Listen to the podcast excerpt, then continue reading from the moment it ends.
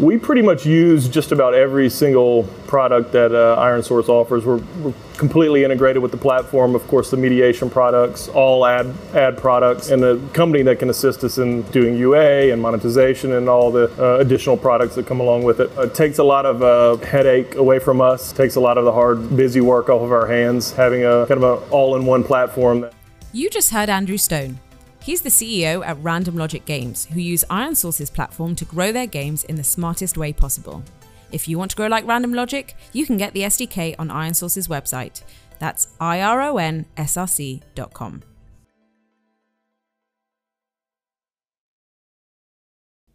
We all know it. Mobile marketing is going through a paradigm shift. With the industry moving towards a more aggregate way of measuring marketing efforts, marketers' ability to measure and understand the impact of their marketing investments is further curtailed. AppsFlyer, though, is not sitting on the sidelines. The company has set a goal to help their customers and the entire mobile ecosystem to successfully navigate the new era of mobile marketing. And that's where AppsFlyer's latest product, the Incrementality solution, comes to play. It's a product that truly empowers marketers to gain a better understanding of the real value that their marketing efforts hold. AppsFlyer's incrementality solution is built around remarketing. It simplifies the process of designing, executing, and analyzing incremental lift tests at scale, which previously was something that only the biggest players on the market were able to do. With, increment- with incrementality, marketers can focus on the end goal of their test without actually having to worry about the heavy lifting that comes with it. To learn more about incrementality and to read the success stories from publishers like Kabam, I suggest that you head out to appsflyers.com. What's up, everybody? Happy New Year. Welcome back to Twig. This is Twig 114. We've got the crew here myself, Joe Kim, Eric Kress, Mishka Katkoff, and Adam Telfer with the fabulous hair. And today we're not going to cover any news, but we decided that we will be talking about the best, the worst, and other stuff about 2020. But before we jump into that, let's go ahead and kick it off with at least a few news updates. Adam, you want to take us through that? Yeah, I, I, think I'll go deeper in a future podcast. But uh, Diablo Immortals had its big alpha um, over the break. Um, I actually didn't get to play, so I'm just watching a bunch of videos put on YouTube. Um, so I'm trying to put my opinion together here, but I think it's much more Diablo 3 for mobile than it is, say, Diablo for China, uh, which I think, as we talked in previous podcasts, definitely worries me more. So I'm going to go deeper on the design. But I think um, overall, looks like the they're doing some pretty say cute things with the design to avoid a lot of the backlash. Um, but they're really doing a lot of porting of the Diablo three design, which I don't think was very deep. Um, Eric. Yeah, I, I, honestly I didn't spend a lot of time on this. I looked at a few videos and I didn't have a chance to play, although a couple of my friends were playing it. But again, this game just seems like a PC game that's pushed to mobile. And there's some optimization around playing on mobile, but it's most likely a better experience on PC. So why wouldn't a Diablo fan play it on PC? You know, and um, the monetization design does not look very aggressive. It certainly is pay to progress faster, but not necessarily pay to win. And I think the fundamental problem with this game and Diablo in general for this for free to play model is that there's no PvP or even like a really PvE like group no no like competition in that sense. And so what drives the elder game in which you're basically trying to upgrade and evo all your crap, right? Like, you know, you build these insane like build outs, etc. Um, so we've seen a million of these single the thing is, it's so funny because we've seen a million of these games fail. So what's what? Why would this game in particular succeed? You know, in terms of money, right? So like we have a Netmarble and NCSoft have been developing these absolutely breathtaking and uh, and other companies as well, breathtaking RPGs with the most amazing visuals. And the things die on the vine in the West, you know, and they do well in the East. So I, I just don't see this changing that at all. And the actual it's funny is like the communities the feedback is so positive because i think expectations were set so low given like the debacle of its launch or its its announcement. Um, but eh, because they love it does not mean it's going to be successful because the monetization is just not there you know and so yeah. it's going to download it'll be played but i just think it'll be a total like shark fin um, type game if if i if agree with eric the, the thing is like the best action RPG game in in the West has been Marvel Future Fight, and during the COVID, that game lost almost fifty percent of its revenues. So it's been suffering a lot with with these type of uh like straight up action RPGs. I haven't played Diablo myself. Uh, I've watched as well some of the videos, and people are talking how good it looks, how well it plays, and so forth. But there are also some questions like I don't know really what to buy in this game, and it feels good because it's so free. They um, the the biggest kind of question mark there is that it's so late, and if it doesn't monetize that well, and we know that it has been developed both in Irvine as well as in um, somewhere in China, so I assume the costs are really high. They're late by a year um, they have some kind of a revenue share with NetEase.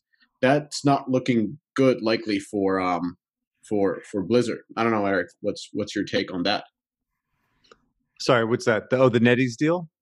Yeah, like the fact that it's late, that it's going to cost a lot, and if it doesn't monetize, plus it has the revenue share with NetEase, that's a that's oh, yeah, that's right, like, right. A, like a triple whammy. Yeah, I don't know, dude. It's the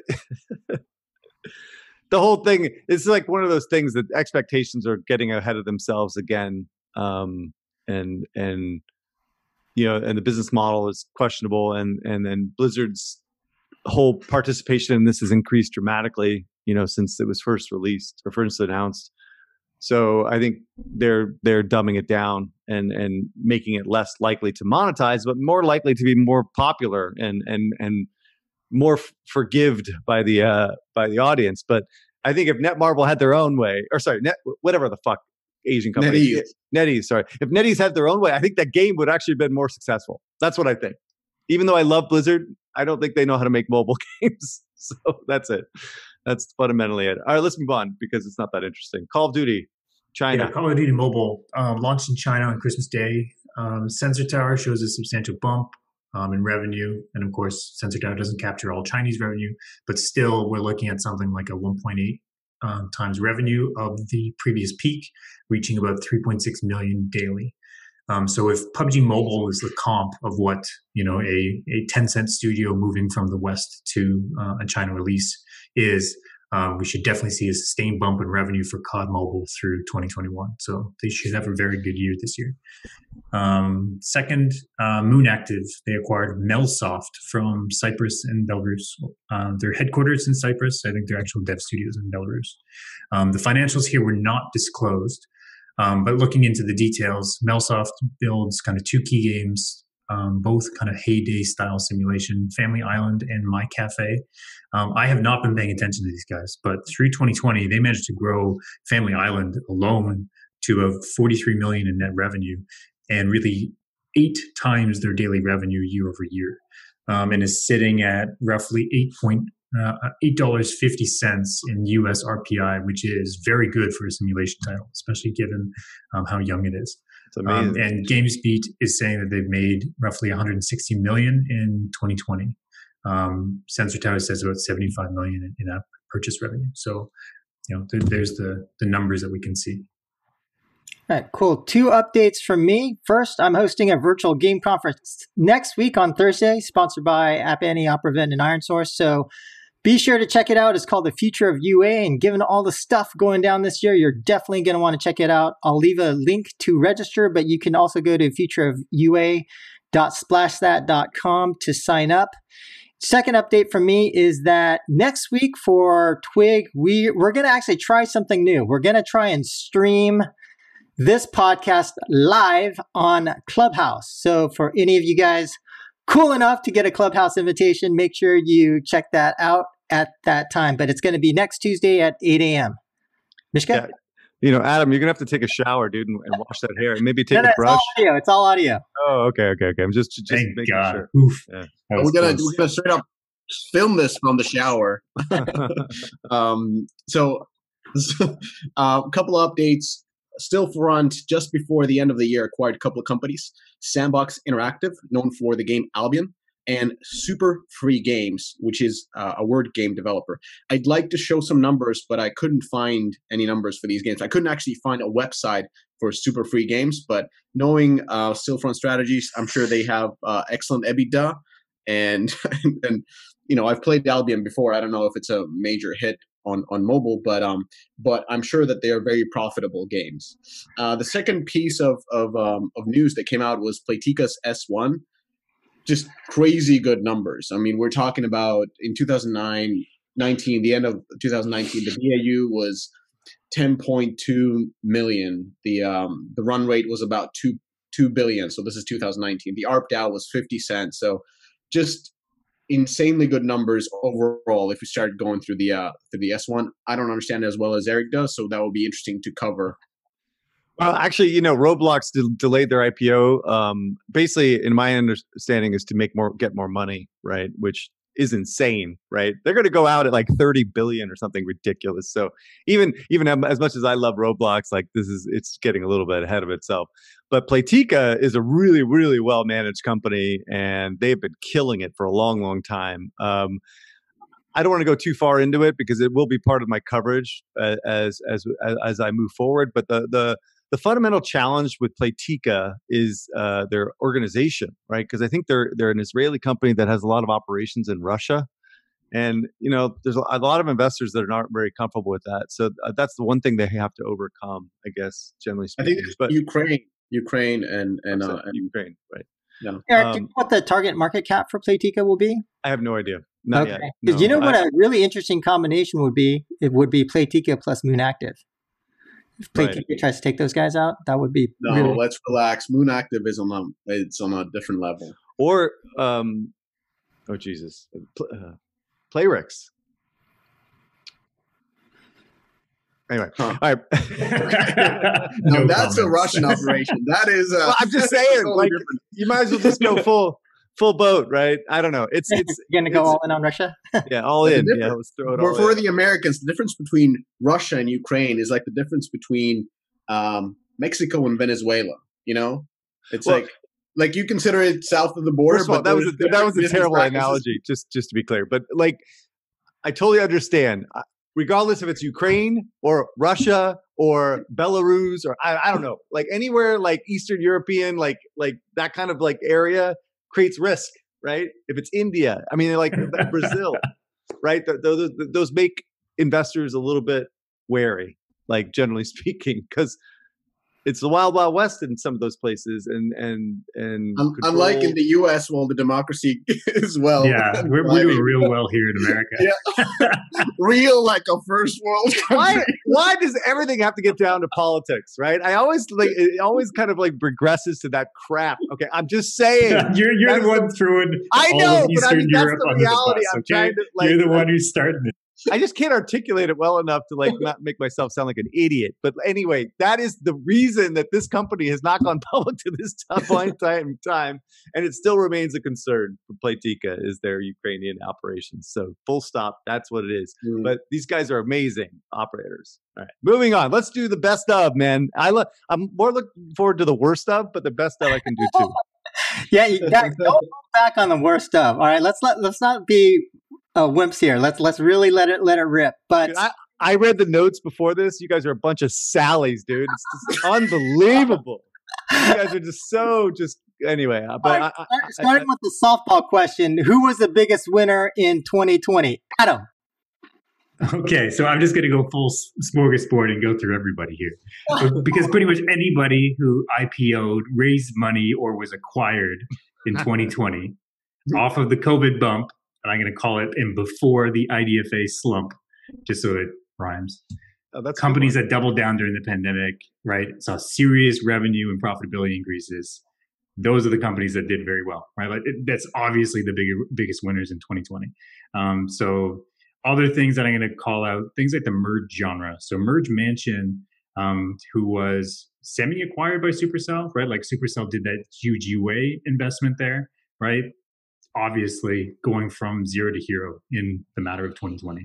Evermerge as well from Big Fish. The merge genre is on fire. Uh, Reworks, Redecor as well. Uh, Mediatonic and Fall Guys, right? Going from kind of a third party developer, um, outsourced developer to all of a sudden having a major first IP hit. And you have Innersloth with Among Us. Um, and then, of course, MiHoYo with Genshin Impact. It's a big list, man. I know, dude. I think we should have limited this to like one, two, or three or something, dude. Because you basically took all the big ones, and I was like, yeah. Well, now, let, now let's argue which one was the biggest, right? Let's argue which one do we think was the biggest. Well, before we do that, I'm going to say that from a stock perspective, looking at January one versus 12, tw- the end of the year, which is very arbitrary in a lot of ways, but nonetheless, um, all the stocks were up, dude. This was a huge year for video games, right? Everything was up except for CD Projekt, right? Anyway, but um, but up between like 30 and 60 percent, so it was not a small amount either, right? But the, I think the biggest winners uh, were Take Two at 60 percent. Uh, Zynga was up huge at like 50 percent, or a little bit more than that, maybe. And the other one that I always want to call out is Nintendo because Nintendo fucking destroyed it this year. Like both hardware and software. I mean, it was absolutely massive year for Nintendo in which they had no releases, right? And they had Animal Crossing, which was the end of their fiscal last year. So, um, and uh, obviously, IPO wise, from the video game space, uh, Unity was a huge winner, even though it's not really gaming, but uh, it's definitely related. Uh, they have convinced many, many, many, many investors that they are going to take over the world with their interactive uh, engine. So we shall see how that ends up. And then finally, I would say that Sony was a big winner from the console, you know, next gen stuff. I think they've just established themselves. They will become a far leader in the console wars, uh, you know, by midpoint next year or, or late next year. But for now, like their momentum is undeniable, and their stock is up huge and with such a big company. That's why when sony and nintendo move you know the way they have that it's such a big deal because they're such huge companies. So anyway it was a really really really really really really good year for video games from an investment perspective. Right. So for me i think it's really got to be mihoyo with genshin impact. I i don't i mean just given the nature of how well it did as well as the potential to kick off a new wave of console and PC development in China. And just to remind folks, by the numbers, you know, Genshin made close to 400 million in its first two months since its launch on September 28 uh, on September 28. And this is just for mobile. So on, on, mobile, it averaged more than 6 million a day. And remember that 30% of that re- revenue comes from China. And as Adam mentioned before, that's just tracking what we know. There are a bunch of alternative app stores which also will contribute quite a bit of revenue, plus the PC and console revenue. So pretty tremendous. And while I'm talking about MiHoYo, also shout out to my buddy Vincent Richer who works at MiHoYo. And he also jumped on with me to do a seven day water fast. So anyway, hang in there, buddy. We're almost through this. This I have to okay, now I have to touch upon. So anybody who follows JK on Instagram, the seven day fast, like he's the worst salesman for the seven day fast. He goes in, he's like, my head hurts because uh, he can't drink coffee, so he has withdrawals of that. The weight is going down, but you're saying that it's going to come back at a bigger stage after the seven days. Uh, you're saying that he cannot sleep after the three days with, without food. Um, your breath smells horrible. That was another thing. Your wife won't touch you. yeah. like nothing that you say is good about it. Then apparently, you know, there's going to be some good effects and this and that, but but the negative ones, yeah, you're not you're not getting me on. yeah, for anyone who's interested, fasting's great because it helps. I mean, you can look at the research, and you know, I don't want to go into a big debate about this, but it has been proven to kill off like microtumors for people who are worried about cancer, and just good primarily for me for just showing mental toughness. Anyway, hard, Joe. hard. hard um, all right, let me let me talk about the uh, the winners. So number one winner in terms, look, I'm going to look only at mobile. So on mobile side, it would have to be social casino. With the casinos, all of the casinos being closed, this genre grew by 50%. And just to raise a couple of games, like Bingo Blitz by Playtika, up by 44%, now making over 200 million a year. We got Cash Frenzy Casino by SpinX, doubling revenues, 150 million a year. Lightning Link Casino growing 60% to 150 million. And the real winner, the craziest growth was of course Moon Active, which doubled its revenue during the lockdown, is now making over a billion a year. That's insane. Right. Yeah, Mishka, this is a really good call out because yeah, you're right. Social Casino just absolutely destroyed it in this year. And by the way, why weren't you at? Where was this like energy when you were doing the Sensor Tower podcast? It was but terrible, dude. Anyway, um, I don't believe I don't I don't agree with their classification of Coin Master. Just for just to be clear here, but regardless, yeah. like the social casino genre was just a freaking powerhouse, right? And primarily because all the old ladies had nowhere to go, right? So they had to play on their phones. But that's a really good call out. Right? Yeah, and and that that leads to the M and A because all these companies, especially with the post IDFA in the IDFA slump, they're looking to to go to more uh, into the casual sector, perhaps into mid core. So now they got all the reserve coming in uh, to to expand their portfolios. All right, let's talk about other winners. So Playrix, you guys are not talking about Playrix. Gardenscapes were making crazy money, and it grew by sixty five percent. Fuck, we got Fishdom that is like two hundred year old game that looked like something from Facebook times. Doubled its revenues, making like three hundred million a year. Homescapes, which is again an older title, grew just cool 20% to making like about 700 million a year. That is like, like Playrix is absolutely killing it. Uh, so the only one that didn't really grow was Township, but even that game is like 1800 years old. So and it's making like 250 a year or 300. And then um out of the uh, on the Chinese side of things, Lilith, insane. Rise of Kingdoms up by 85%, becoming $1 billion game in the Forex category inside a year. AFK Arena, they, they had like a 400% growth. So currently making about 700 million a year. So grew from 200 to 700. They have this new shooter coming out. Jo- JK did a reaction video too because it was so cool. Um, What's and, that one um, called? yeah. What? And, Farlight yeah. 84.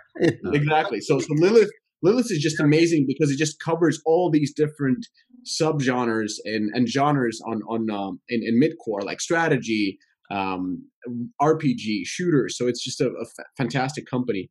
And then final one, Eric is not gonna like it, but Voodoo got it installs up from 900 million to 1.4 billion in 2020 and we have this sort of a calculation how we calculate ad revenue and what i'm approximating is that they went from 1 billion a year to 1.5 billion in ad revenue in 2020 so yeah. those would be my companies to call out. Oh give me a break about voodoo those guys are toast come by the way did idfa lilith actually acquire the rise of kingdom studio now? Is that are they part of the same they company? didn't, they didn't call me about it so i don't know. All right.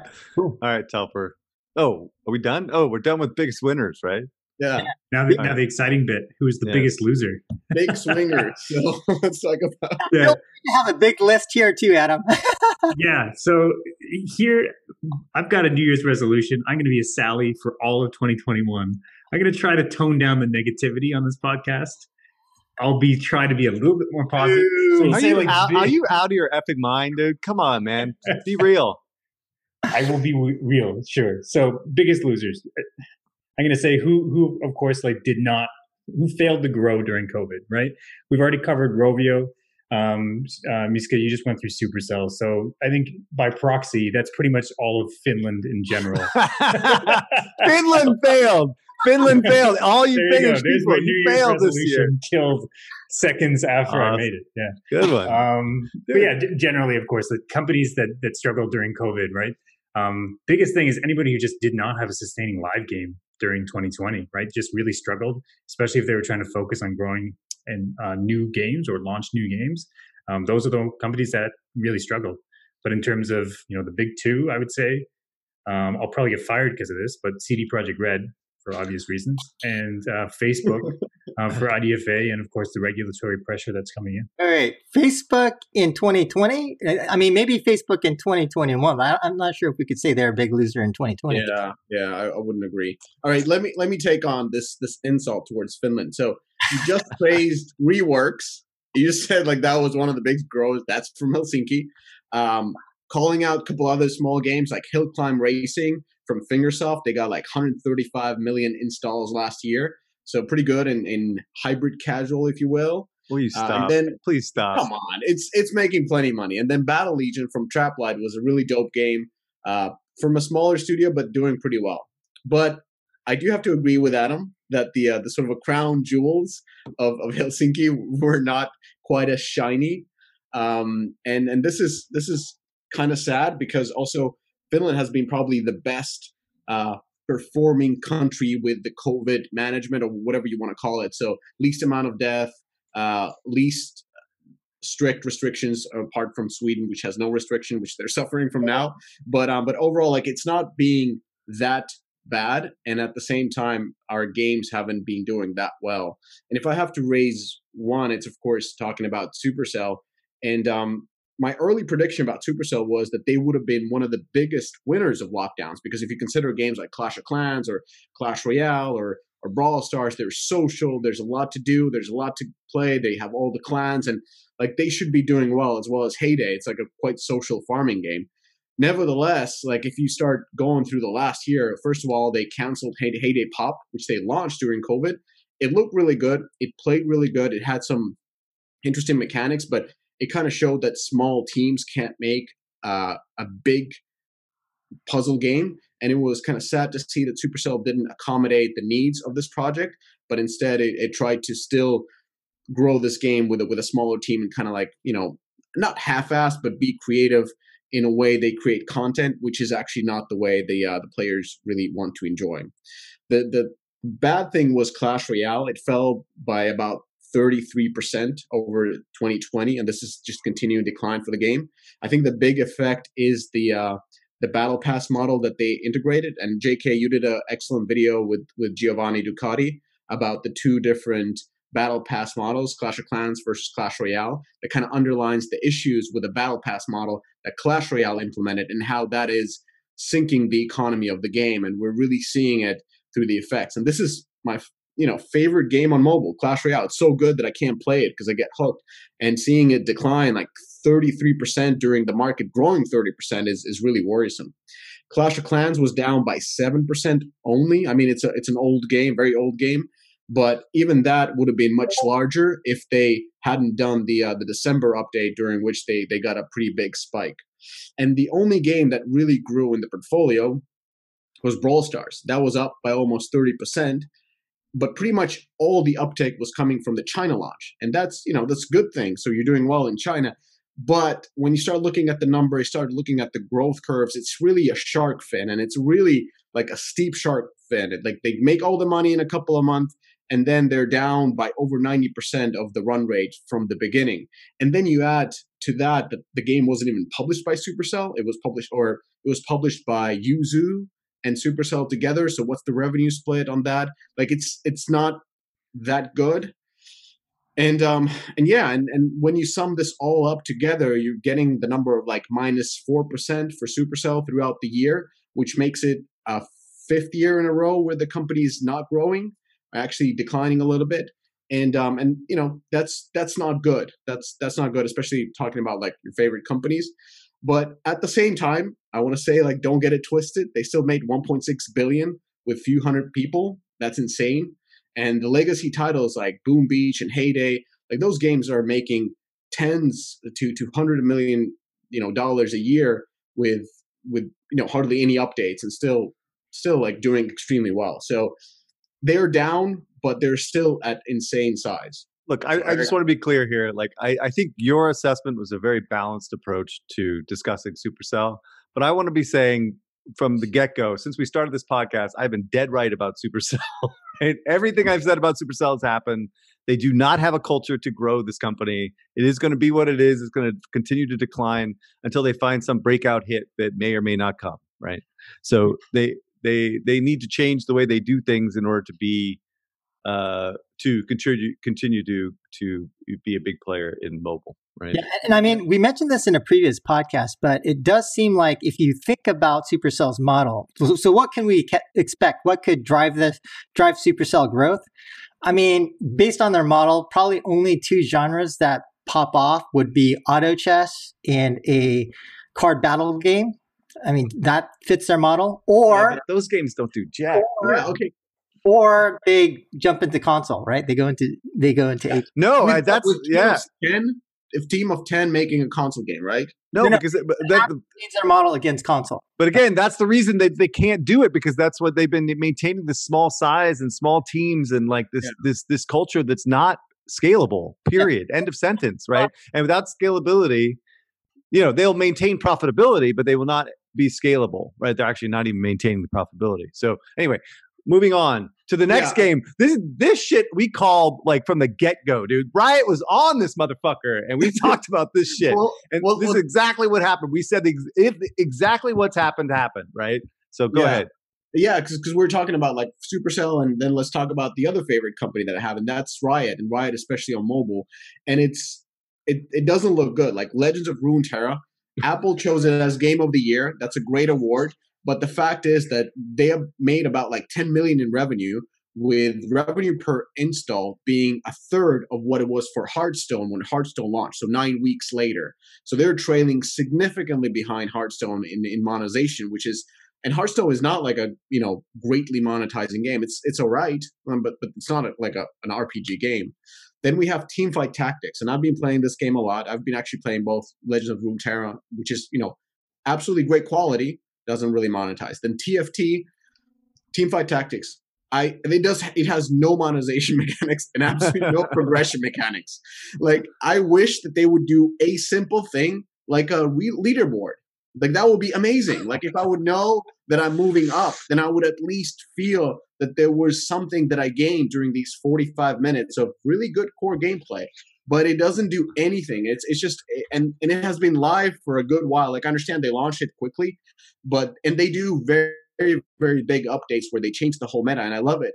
But then there's there's no progression and I know there's a battle pass, but let me tell you, there's no monetization. A donation button would be much better than the, the battle pass that they have. Like Donate- I would donate, Donate to the rather than- cause, right? than, than buy something. Uh, Riot, I'm happy to donate money. I love your game, but but this game has no no progression. And then Wild Rift. So JK had some crazy number for it that's going to make like 50 million in the US. And I was Dude. arguing that no, because how mobiles much are not played. Dude, it looks like a train wreck, dude. It's So we absolutely have train we wreck. have a we have a golden cohort now. So the first cohort, everybody who fucking loves League of Legends is playing it right now. That accounts to about 10 million in net revenues and you know they have like 15 million downloads and the ads are running everywhere. Like I cannot watch a YouTube video without seeing an ad for Wild Rift. The RPI is 60 cents and when I compared that to Brawl Stars, which is not good at monetization, you know, especially in the beginning for the same amount of time, it's um it's half of what Brawl Stars was making in the beginning of Brawl Stars before the battle passes, before all of that. So overall, Riot on mobile is like 40 million installs with League of Legends IP on all three games. And um, and they have definitely invested into user acquisition. I don't know how much with Runeterra or TFT, but definitely with Wild Rift. Like I'm seeing ads everywhere, and um and and it's not you know it's not looking like a slam dunk. But at the same time, TFT and Runeterra can be making maybe even like 70% of their revenues on PC. Wild Rift, of course, is is mobile only. So so Riot on mobile, it, at least during the first year, is is not the same as Riot on PC. well, you have to give them Valorant. Valorant did pretty well, but that thing's a fucking shark fin too, right? So it's not delivering much revenue anymore as did it initially with this huge launch. So they're basically one of four, right? And I think you guys made me feel like an asshole when we were speaking to the Riot guy, but dude, this is like not the right strategy. You just can't do a shotgun approach to this stuff, and particularly on some of the some of the genres they were going after. Anyway, Well, I, I think by the way, Eric, I think when you were off, Adam suggested we kind of do a deep dive on Wild Rift and do new projections. But uh, Why? Yeah. Why? It's not going to do shit. Okay. I mean, I'll tell you that now, right? Why? Why bother? Right? Okay, we'll do it. We'll do it. I'm next time. happy. I, I I love like I didn't install that game because I knew I would be playing it a lot, and then I just I wanted to concentrate on some other games. It, it looked really good. I like MOBAs. Okay. As I said, fucking I've played all Okay. of them. Enough is enough, dude. No MOBAs on mobile in the West. Full stop. I've said it a gazillion times. I, I, I, why? Why do people keep doing it? Stop it, dude. The the the uh, the game, the Marvel game from fucking Netmarble came out, right? Uh, it's a fucking disaster. no, no, but that was just bad. That, Star Wars disaster. Marvel's games disaster. Dude, there's no way of making money with a fucking MOBA on mobile. Just stop. Okay? Okay. Yeah. The only mobile MOBA is Clash Royale, right? That's the way to fucking do a MOBA on mobile, right? anyway, all right, moving on. Okay. My big lo- losers. Um, and actually, you know what? I don't have that many. I'm I, I am I am purely focused. Okay. First, CDPR, right? So the whole story here is one of the biggest disasters in the career of, of, of my career watching this unfold, right?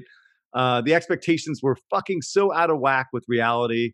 Um, I want to go into this a little bit deeper next next week because I know it's been covered to death, but I have a different, unique, relatively unique angle from the investor perspective, and the reason that this got so far ahead of itself, and why this was probably one of the best uh, fundamental short calls I've ever done in my career, um, was was because of how this hype machine and who the fuck was responsible for this this disaster debacle. Um, all right, the second is Apple. Apple just for being douchebags. Okay. Fundamentally, these guys have basically turned every single one of their fucking partners against them for the most part. You know, the ones that can say something or saying something, everyone else is just grumbling, right? Facebook, Epic, all the other game publishers, everyone is fucking bit bitter and pissed off, right? They maintain their reputation with their consumer, which is probably their main point, right? And their whole reason for being. But the general hate for this company is at an all time high right now, in my view uh, amongst uh, their partners. Um, again, as talked before, the established mobile players just got kind of buried in this this year, right? King disaster this year, right? They can't grow to save their lives. Uh, they keep making the same fucking game over and over again and expecting different results. And meanwhile, Playrix and all these other guys are innovating against them and making their games look really old and stupid. Okay. Uh, Supercell continues to languish because because they're Supercell, right? Maybe they're finished. I don't know, dude. They, they got problems, right? They got to figure out how to grow this company, but maybe they don't need to grow. Maybe they just do what I want. Yeah. And then finally, which I can't believe no one else mentioned, is Apple Arcade because no one is talking about it because it was a stupid idea from the get go. And Google Stadia, what the fuck? Google Stadia got destroyed by Microsoft, right? Like Microsoft's just like, bam, dominoes. I got everything. I don't need this fucking bullshit streaming thing. It's a fucking footnote, right? It always has been. Google Stadia was a dumb idea from the get go, and it's a dumb idea now. And nothing they can do is going to change that, right? Until they fucking build like or buy EA or something. Um, anyway, so those are my big ones for the year. I think uh, overall, like it's been an amazing year for video games. There's not much to complain about. But uh, but anyway, that's it. What do you got, JK? Yeah, no, I agree with you. Like 2020 was so good for so many game companies. And I, I do have to say the majority of folks benefited very significantly.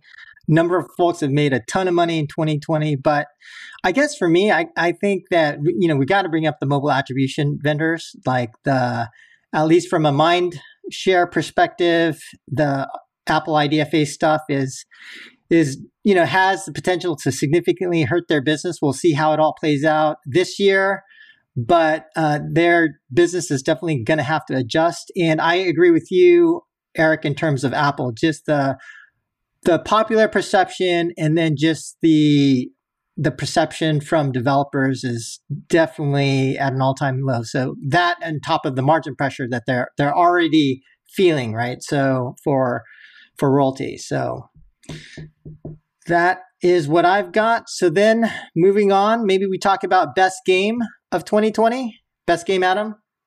Yeah, sure. So on mobile, um, I would give it to Arknight and to Genshin Impact um, for obvious reasons. And I just think Arknight is, was a, I think it was actually launched last year, but this is really the year that I picked up and played it and globally launched. On PC console, um, biggest, of course, winner there would be Warzone. Um, and I definitely played a lot and really like the their events were incredible. Their gameplay modes were incredible. Um, but uh, as well, Ghost of Tsushima from the summer was probably one of my favorite open world premium games. In terms of underappreciated designer focused games, um, Satisfactory, kind of building on the Factorio model, um, was definitely very interesting to play this year. And as well, Monster Train, which built off the Slay the Spire design. Um, those are the two kind of indie, underappreciated designer focused games I'd, I'd recommend people play. Uh, I think for me, I'm going to agree on Genshin Impact. I think that was by far the biggest game on mobile um, and, and, and PC for that matter. I think that was an unbelievable success. Unpredictable, right? That's the type of thing just not predictable, right? I was half joking, but the WoW expansion really surprised me. Like, if I were to get one thing wrong this year, uh, one of the major things is that the WoW expansion is quite good, and I, I, didn't expect that at all. But I think the the the best game or the most amazing game this year is Animal Crossing, right? Animal Crossing has been the same fucking game forever, right? 20 years, this thing has been the same game. And it's still the same freaking game, right? But it just absolutely crushed it, right? It was the right game at the right time, right beginning of COVID. Um, it's it has sold 26, probably almost 30 million or more units over its lifetime, which was last, I think, last March or something. Uh, the last entry only sold 12 million on DS, right? That's how big this game has become because it's been a fucking niche game forever, right? It's very popular and very beloved, but man, this thing has just destroyed it, right? And it's also helped um, Nintendo really kind of expand its its footprint and etc. So those are the those are the, the I don't know my views of the best game. How about you, JK? So for me, I mean, Among Us was published in 2018, but certainly 2020 was a year it blew up. But you know, and just given the degree of difficulty, given how small that team is, right? It's like three or maybe four people. But if we're excluding Among Us, I'd have to say Call of Duty Warzone. I'm not sure about the current numbers, but Warzone was up to 75 million players last August. Still very popular and the highest stream game of any 2020 game release on Twitch. So those guys definitely did a fantastic job. Mishka? All right, I have a few categories. So, of course, the ones that I mentioned previously, Coin Master, AFK, Rise of Kingdoms. Let's not talk about those because they're those are like the biggest revenue drivers. So, I would say best one that that rode the lockdown uh, trend would be Roblox. I mean, all the kids were playing it. Uh, the game doubled its revenues, making one billion uh, uh, on mobile alone. Uh, best worldwide hit would be PUBG. Uh, they're currently at a three billion run rate, and, and, they're doing excellent in China. They're doing excellent Korea. They're doing excellent in in Western Europe. They're doing excellent anywhere. So I would say like PUBG is is is the most universal hit. Uh, best live ops goes to Activision and COD Mobile. I mean, going from 100 million to 500 million in 2020 is straight up savage. it's just insane. Uh, and then some niche awards uh, of games that I've been playing. Battle Prime in my opinion, has the best third person shooter core out there. I play COD Mobile in third person and I play Battle Prime as well. That game is beautiful. I mean, it, it doesn't have the same, of course, not not nearly the same mechanics as, as COD Mobile, but I think this game was developed by the uh, the makers of, of World of Tanks Mobile. Really cool stuff from from Minsk, I believe. Uh, Redecor would be the best incremental innovation, like taking design home and and innovating on that. It's something that nobody was able to do, and now they are they're you know half of the size of Redecor, which is already a huge game. And the best kind of a core game innovation would go to Battle Legion. I really like the uh, the swipe to battle, um, super engaging, kind of like a slots meets uh, Clash Royale auto chess mechanic. Anyways, just really really good. So those would be my awards if I can give them anything other than clout. We can give them clout. All right. All right. Moving on to the worst games of 2020. Oof. And I'll start. I'll start here. Um, look, I think Cyberpunk has to be on this list. Now, the game is not bad, right? It's actually pretty good in general. But given how profoundly disappointing this game was on current gen consoles, in which were the standard by which they were built, okay, because this game was in development like what eight years ago or something, six years ago or something insane. Um, the fact that they don't work on current gen consoles is it's just it's just criminal, you know. And so we'll see what happens with that. Um, but uh, yeah, Cyberpunk I think is the biggest disappointment, and I would consider it the worst game based upon their expectations.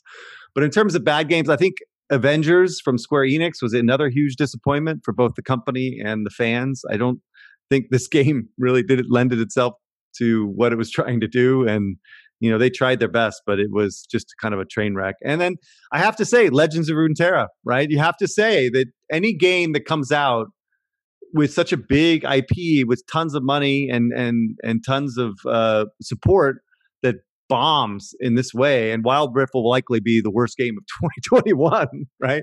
But you know it's it's just not it's not a good good good look you know? Like I, I'm sorry, guys. I mean, I love the right guys. I think you guys are amazing, but this is not the right SKU plan for y'all. Um, uh, I would never have built this game. I would never even greenlit this game. Uh, but anyway, so that those are the ones I got. What do you think? What do you got, Adam?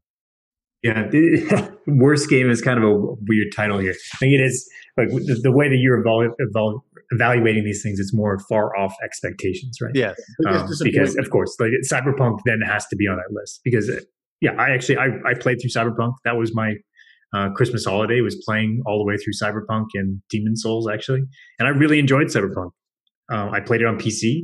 I was lucky; I had no bugs. Um, but I played right to the end of the story, and I would say it's definitely better than Red Dead Redemption Two. Whoa, whoa, whoa, whoa, whoa! Really? Yeah, I had. I honestly say it was it was a better open world game than Red Dead Redemption Two.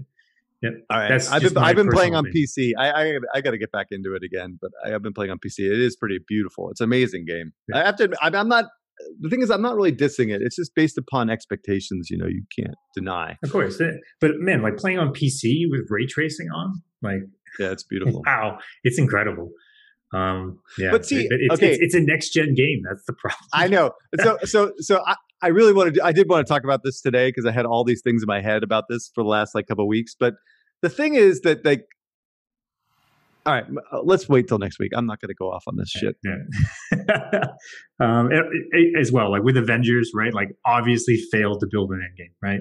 Um, but I'm not going to say it was the worst game of the year, right? Like it was a decent story driven game and the combat was fine. It just, their ambitions there were to have a sustaining end game and they didn't build it. Um, so for me, it's, it's kind of difficult to say what the worst game of the year is because I don't even know if I played it, right? Like I played so many different games. They all have their merits, but in, at the end of the day, right, like many of them exceeded expectations, and and I think Cyberpunk and Avengers is probably the best the for ones, this because they were just so far off. Sorry, go ahead, Joe. Adam, what was the worst of the ones you played? Was was the worst game that I, I, the thing is I can't say it because these are like prototypes and like early games, right? Like there's so many of these games that you play like early in development that I'm like, this is so bad. I have no idea where you're going to get to. Um, but I can't say that on a podcast. okay.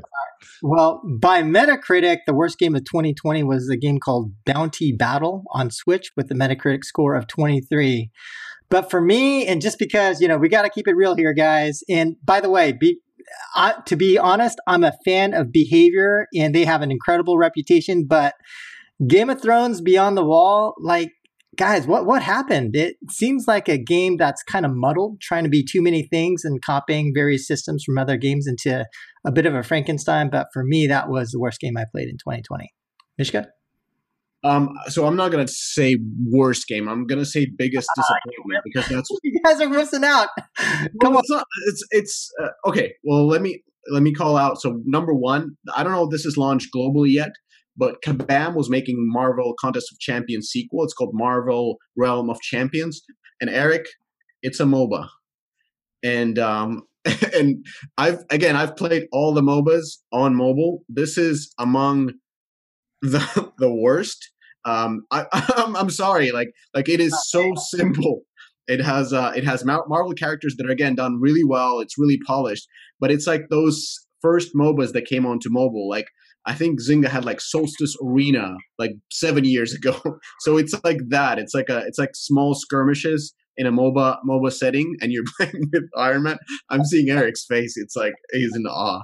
Um, well, why so, are you apologizing to me, dude? I've been saying this for like 15 no no 8 years now dude it's a disaster dude this is, done this is, this is just coming as a disappointment. I really like Kabam. I really like Contest of Champions. I like what they're doing. Yeah, I like no loyalty to Kabam. I dude. played this game. I played this game, and I was like, "Oh shit, guys, this is not going well." it's uh, done like, like, it's done four hundred thousand dollars in revenue and three million yeah, in downloads. It, right? It's like you put you put like like you know, I like chocolate. I like popcorn. I put them together. They're all good. In this case, yes, I like MOBAs and I like Marvel. It's like chocolate and and popcorn, but it just tastes horrible. Anyway, so not, eats, chocolate and popcorn? What? well, chocolate and peanut butter. uh, Uh, that, that's crazy. That would be anyway. So okay, so I'm gonna say another disappointment. So I love Vikings show. It's like it's one of my it's my favorite show probably. Somebody made a game at so Fifth Planet made a game of Vikings. Like I love Vikings. Like you cannot go like nobody loves more. This game was dog shit. Like it was so poorly done that I felt insulted. Like it, it was full of bugs. I couldn't even pass the tutorial. It was it was like made in like three months. So do better. Like do not destroy this amazing IP with with cheap game like that. um, the worst product market fit of of the year was Tom Clancy Elite Squad. That's a good Like, one, dude. That's when, a really when good one. Ubisoft launched the uh, the videos, I was like, "Holy shit! This is everything that I wanted: art style, characters, everything." And then it was a turn-based RPG, and I was like, "What the fuck?" Like, a slots would have been as bad of a product market fit, probably. Like, do you want to play Tom Clancy's slots? like, no, I want to play Tom Clancy like a fucking shooting game or or even action RPG, but not turn-based RPG with these characters. So so excellent execution, but the worst product market fit of the year. And um and I want to mention as last one, anything that outfit outfit seven, so the makers of Tom uh talking Tom, everything that they've done is horrendous and needs to be banned and removed from App Store. Oh, this is coming as a parent.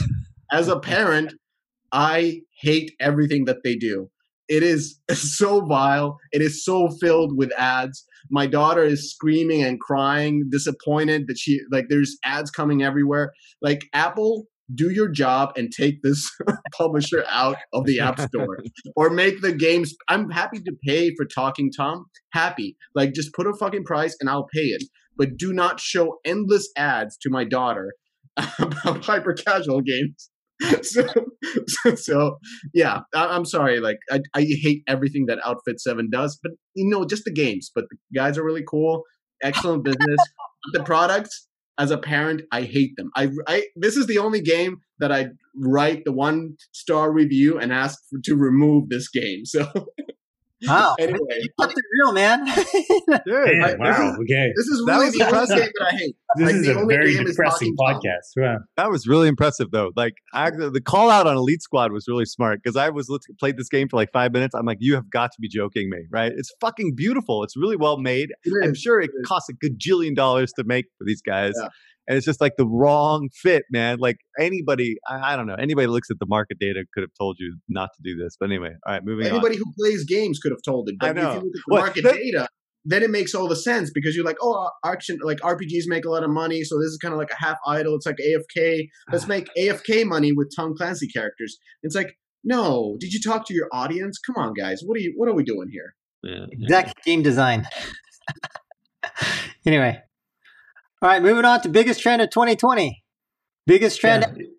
Yeah, it's kind of hard to say what, what the biggest trend is for 2020 because it felt like it wasn't really a trend year, right? Like following a trend, it actually felt more like a adapt or die type of year, right? Adapting to IDFA, figuring out how to do any sort of attribution in 2021 uh, and beyond, and of course adapting to COVID, um, adapting all your pipelines so you can deliver more events, faster sales during lockdowns. Um, but I would say kind of continuing on from 2019 because I think we also covered that then subscriptions as a whole continued to kind of um, get bolstered. Battle passes continued to be implemented, and I think everyone kind of figured out that this is a retention mechanic, not a monetization mechanic, um, but figured out how to implement it in their own games. Um, event design, um, I've been following through Liquid and Grit through the year, and it's been very interesting to kind of look through how events have been evolving. Um, really, we're at the point now where we we just have games within games, right? Novel gameplay events. It was really becoming a bigger and bigger thing. Um, and on the HD side, um, the biggest trend really is party games. Uh, it's absolutely crazy how much, like say, Among Us and Phantasmagoria have just exploded onto the scene. So in terms of the the trend that people need to take a look at, that's definitely one of them. And I think Fortnite Spy Within mode um, definitely points to that. Um, so especially if we're talking about like really novel gameplay events that kind of pull players back, um, this party games is definitely a thing. Now. Eric.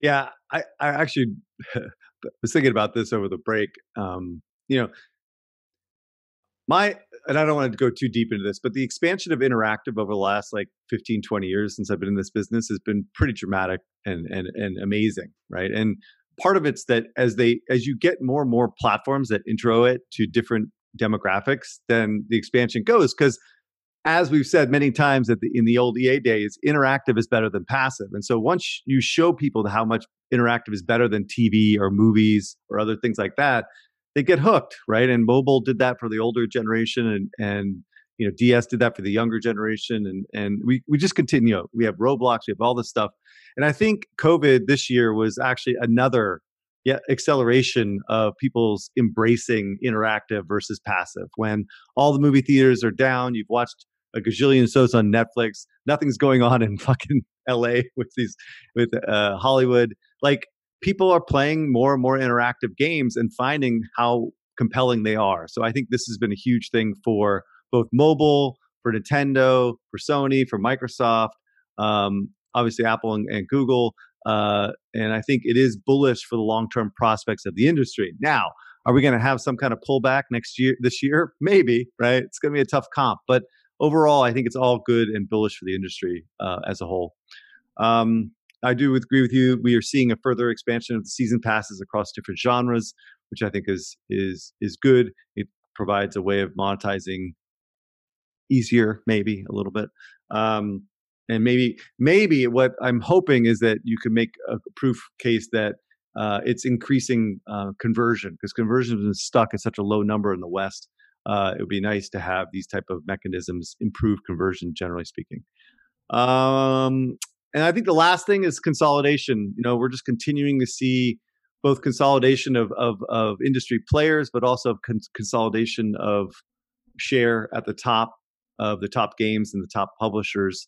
That trend could like will likely continue both on mobile and console. Um, I think the small and the middle mid-sized companies are just can't compete anymore um, in the space. So that that that trend should continue, but definitely seeing that this year. Yeah, so Eric, I agree with you. That's what I was going to say in terms of the consolidation. That was a pretty huge trend in 2020. And then I think for me, the one other trend is just like the rise of influencer marketing. It just became really clear that influencers rule marketing. Marketing for games now, at least on the HD side, is influencer marketing. Uh, so I expect that to continue. And I also expect for influencers to the trend I would watch out for, just extrapolating what's happening here, is that influencers know this, right? So I do expect influencers to start getting more involved with game developers in 2021. Mishka? Mm. Yeah, my, mine is is again around M and A. I mean, Stillfront was kind of like the poster boy with Sandbox Interactive, Super Free Games, Everguild, Nanobit, Candy Rider, Babil Games, Babil, Babil, Storm8 and and through that the trend of this sort of a roll up fever that we've seen in the stockholm stock exchange i think uh, the way they've been as eric says boiling the ocean and, and and acquiring a lot of companies and increasing tremendously company valuation by by just acquiring these these assets these companies i think that's that's sort of a trend that a lot of companies have been looking and asking themselves why are we not doing what what Stillfront is doing. Like, why didn't we we understand that this could be a, a strategy to move forward with? So I think this sort of a this this M and A like different approaches to M and A, not only the the Zynga approach or the Playtika approach, where you acquire somebody that is good and help them to become even better, but this sort of a let's just acquire you know mediocre companies with no you know, no insults on that. Like I would love to be a, a mediocre company, uh, but acquire those mediocre companies, put them together, and kind of add a lot of Bs and make it into AAA. That's that's pretty amazing, and I think that they're really showing the way of of um, yeah of a different stra- growth strategy. Yeah. Oh, whoa, whoa, whoa, whoa, whoa, whoa! Before you, they haven't done it yet, right? All they've done is buy things. They haven't actually rolled it up and made it create well, something new. Well, I mean, like increasing stock valuation by just rolling companies together and going from whatever they were to whatever they are now. Like I, I, I just I don't follow stock that much. I see the trend line, and it's always up with Stillfront. Like I, I think about buying the stock, and I'm like, it was 600, now it's like 1200. Like, whoa, what, what, what just happened? And they just acquired a couple of, you know, right. But that again, that's different from actually executing, right? But yeah. whatever. I, I agree with you. I think it is is huge so what Stillfront's doing is amazing. Um, yeah. Yeah, banker's dream. All right. Biggest news item of 2020. Adam. Uh, my top three. Number one has to be IDFA. Um, number two, Epic versus Apple. And number three is just general M and A as well as IPOs through this year. Yeah, I think those are those are the three big ones. I, I would add CD Projekt to this because I think you know, because it was such a last minute thing, uh, you know, the delay into December, I think it it hit the airwaves and was just almost overwhelming for the last couple weeks um, during the holidays. Um, but uh, yeah, IDFA. I think IDFA is going to be even a bigger news story this year as people kind of understand, finally understand what the hell is going to happen there. But yeah, yeah, that's a that's a good list. Yeah, I I'm gonna have to say Epic versus Apple just because it was so unexpected. I mean, I think the IDFA stuff, Apple's been signaling that for a while, but Epic versus Apple literally came out of nowhere, and the ball's on Tim Sweeney. I mean, come on, we got. I, I think we clearly have to say that was the biggest news item of 2020, in my opinion. Mishka. Same, same. IDFA, Epic versus Apple, just the bold and bombastic approach. So, you know, it was uh, it was interesting and interesting to follow how that goes forward. But uh, let's talk about skeptical moves. Like the uh, this is the the one that I added here. Like this was supposed to end, but I wanted to I wanted to ask like what is the one that that kind of makes you you know the skeptical hippo eyes like you did what? so so what what would that be, Adam? I think you're going to go in much more detail on this, right? But I think the uh, the one that kind of came up over and over, of course, during the consolidation was people picking up some of these companies when we just don't know the impact of IDFA, and specifically picking up hyper casual companies. Um, so, of course, Rollic comes to mind. I don't know, Mishka, you go much much well, more detail on this. Well, well, yeah. So, so Rollic was for me the, the, the skeptical hippo eyes for sure because Zynga had such a clear strategy of of uh, forever franchises and, and what they're acquiring and what they're helping to grow. And it was so clear. And then with, with Rollic, things were different. So with, with Rollic, a lot of things stood up. So first of all was the 80% for 168 million in cash. And that that's when, when the skeptical people eyes kind of came in. Uh, it wasn't a forever franchise, but they were yet talking about that it's kind of like forever franchise because they have just such a vast portfolio. So in the sense of the size of the portfolio is kind of forever. Uh, they were talking about you know, there was just different messages coming over over again that were talking about how ad revenue is really sustainable in the post IDFA era. Like this is something that we're able to hold because it's so wide and this and that. Then there was some IDFV talk and like how big of an audience it is and how much they're going to learn. Uh, Chris Petrovic, it was on the podcast. You guys did excellent uh, interview, but at the same time, he left. You know, quickly after that Rollic acquisition, probably had nothing to do with it. But you know, things come together, and then after that acquisition of of uh, of Onnect, which is one of the portfolio games that Rollic has, and how important that was for them. That that was weird. So I was kind of trying to write about hyper casual and and and um, and then I was reading Eric Seufert's blog, and he had um, Dan Barnes writing about hyper casual. So instead of me telling about hyper casual, let me just par- uh, quote Dan Barnes, who's COO of Network. So he said, "This year will be the year that we truly see a decline in hyper casual. The main driver of this will be the fact that the advertisers who were bidding high CPIs on that traffic in the hope of finding one or two high value payers that pay for all the other wasted impressions will dissipate. The reason for this is advertisers who use high risk, high cost, high reward strategy will, will no longer have the user level information that they have had before to enable them to understand which strategies work and which do not at the level of individual users. So he goes more and more further and he ends that this means the strategy that companies like Zynga have employed to stave off the risk of IDFA deprecation will prove to be short sighted. Uh, this is well known and well researched, and like everybody was writing about this and yet they made this acquisition with 168 of cash for a company that is two year old. Uh, with you know, it, it's just so many hits, you know skeptical hippo. How can you have Voodoo as one of your best best stories for 2020 and then give the criticism of fucking dude? These all guys are screwed, right? We were no, talking. No, I talked no. about this like a year ago. Hyper casual is just a, a, flash in the pan, dude. It's it's not sustainable, right? It's a shitty business, right? Grow significantly its revenues. It's it's uh, and and it's one of the few that that were not actually one of the few. A lot of hyper casual developers grew, but Voodoo has shown true sustainability in hyper casual and immense growth and immense revenue. So, you know, I have to give credit where credit is due. Dude, but their revenue is going to be like forty percent less next year. right? Yeah, but but Voodoo is really good. So Voodoo is, I mean, their leader. Dude, okay, whatever. Anyway, moving on. All right.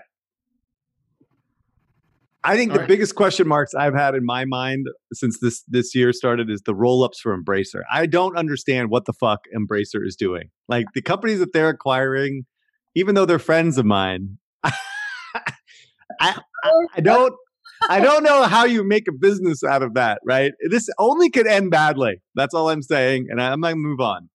Uh, the, the the worst IPOs this year were obviously uh, Skillz for the first one. This SPAC that is Skillz is just a shitty business, and I don't know what the fuck is going on with that. Like any type of SPAC is risky enough, but Skillz is not the right type of company.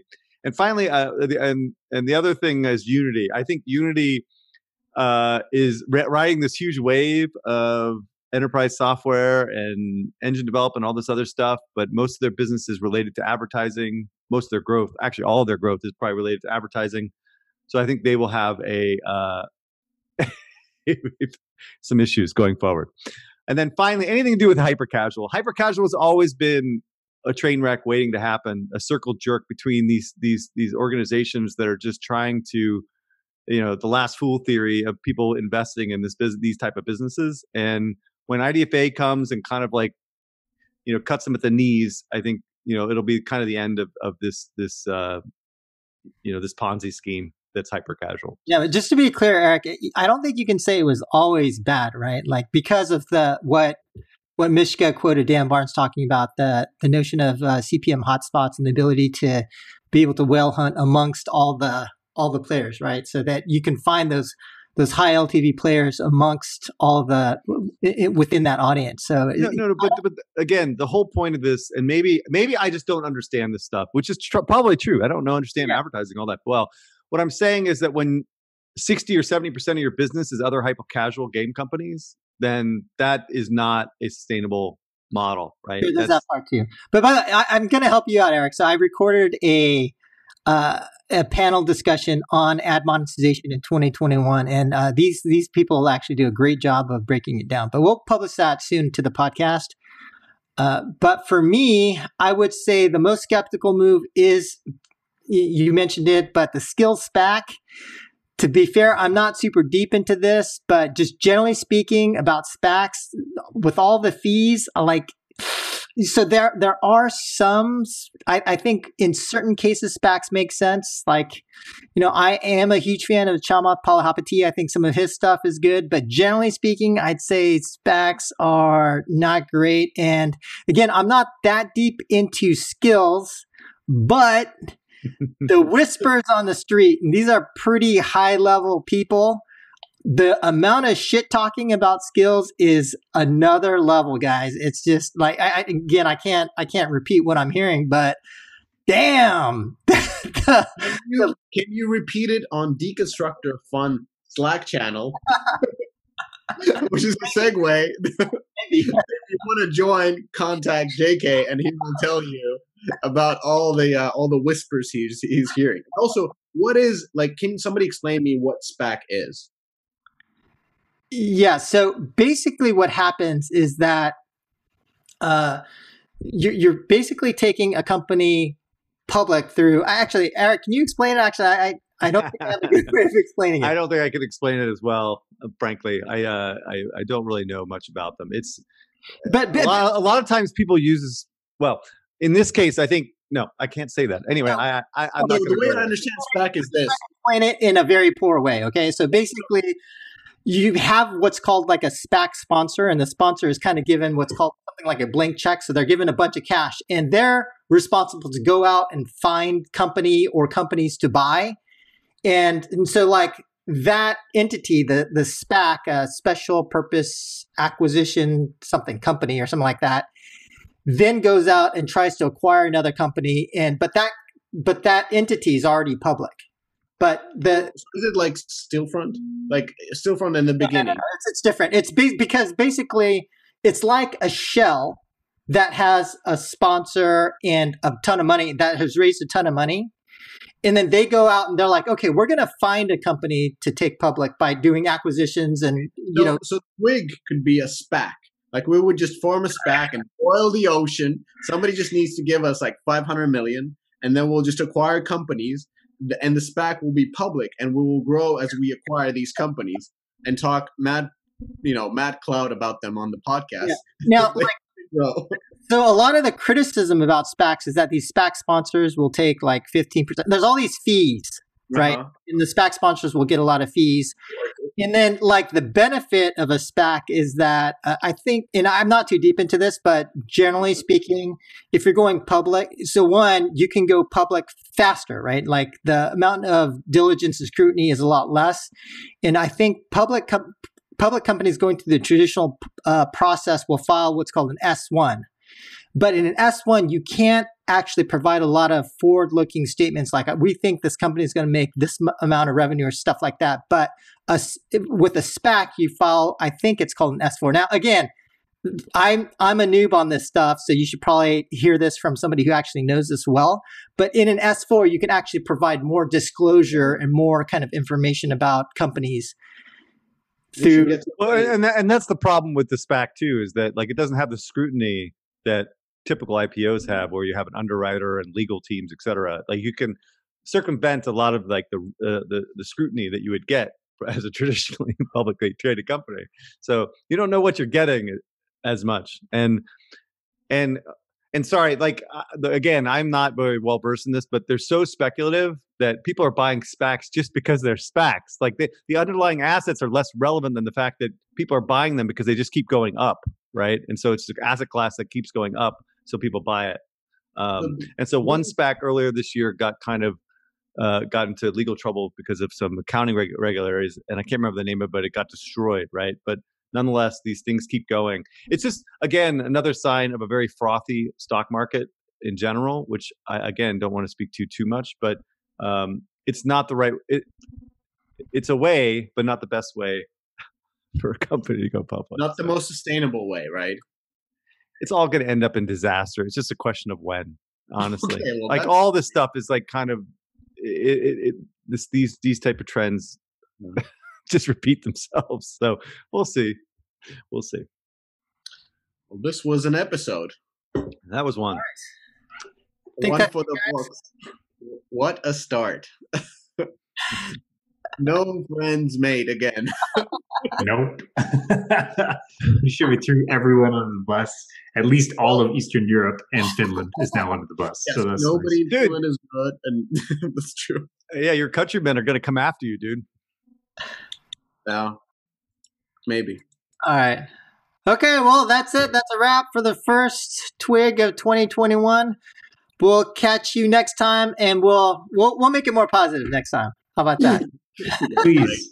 I need my yourself, New Year's dude. resolution. This was plenty positive. With a lot of thanks said, except to Talking Tom. I'm sorry, but I do, I do hate what they do. All right, everybody. That's a wrap. Catch y'all later. Bye.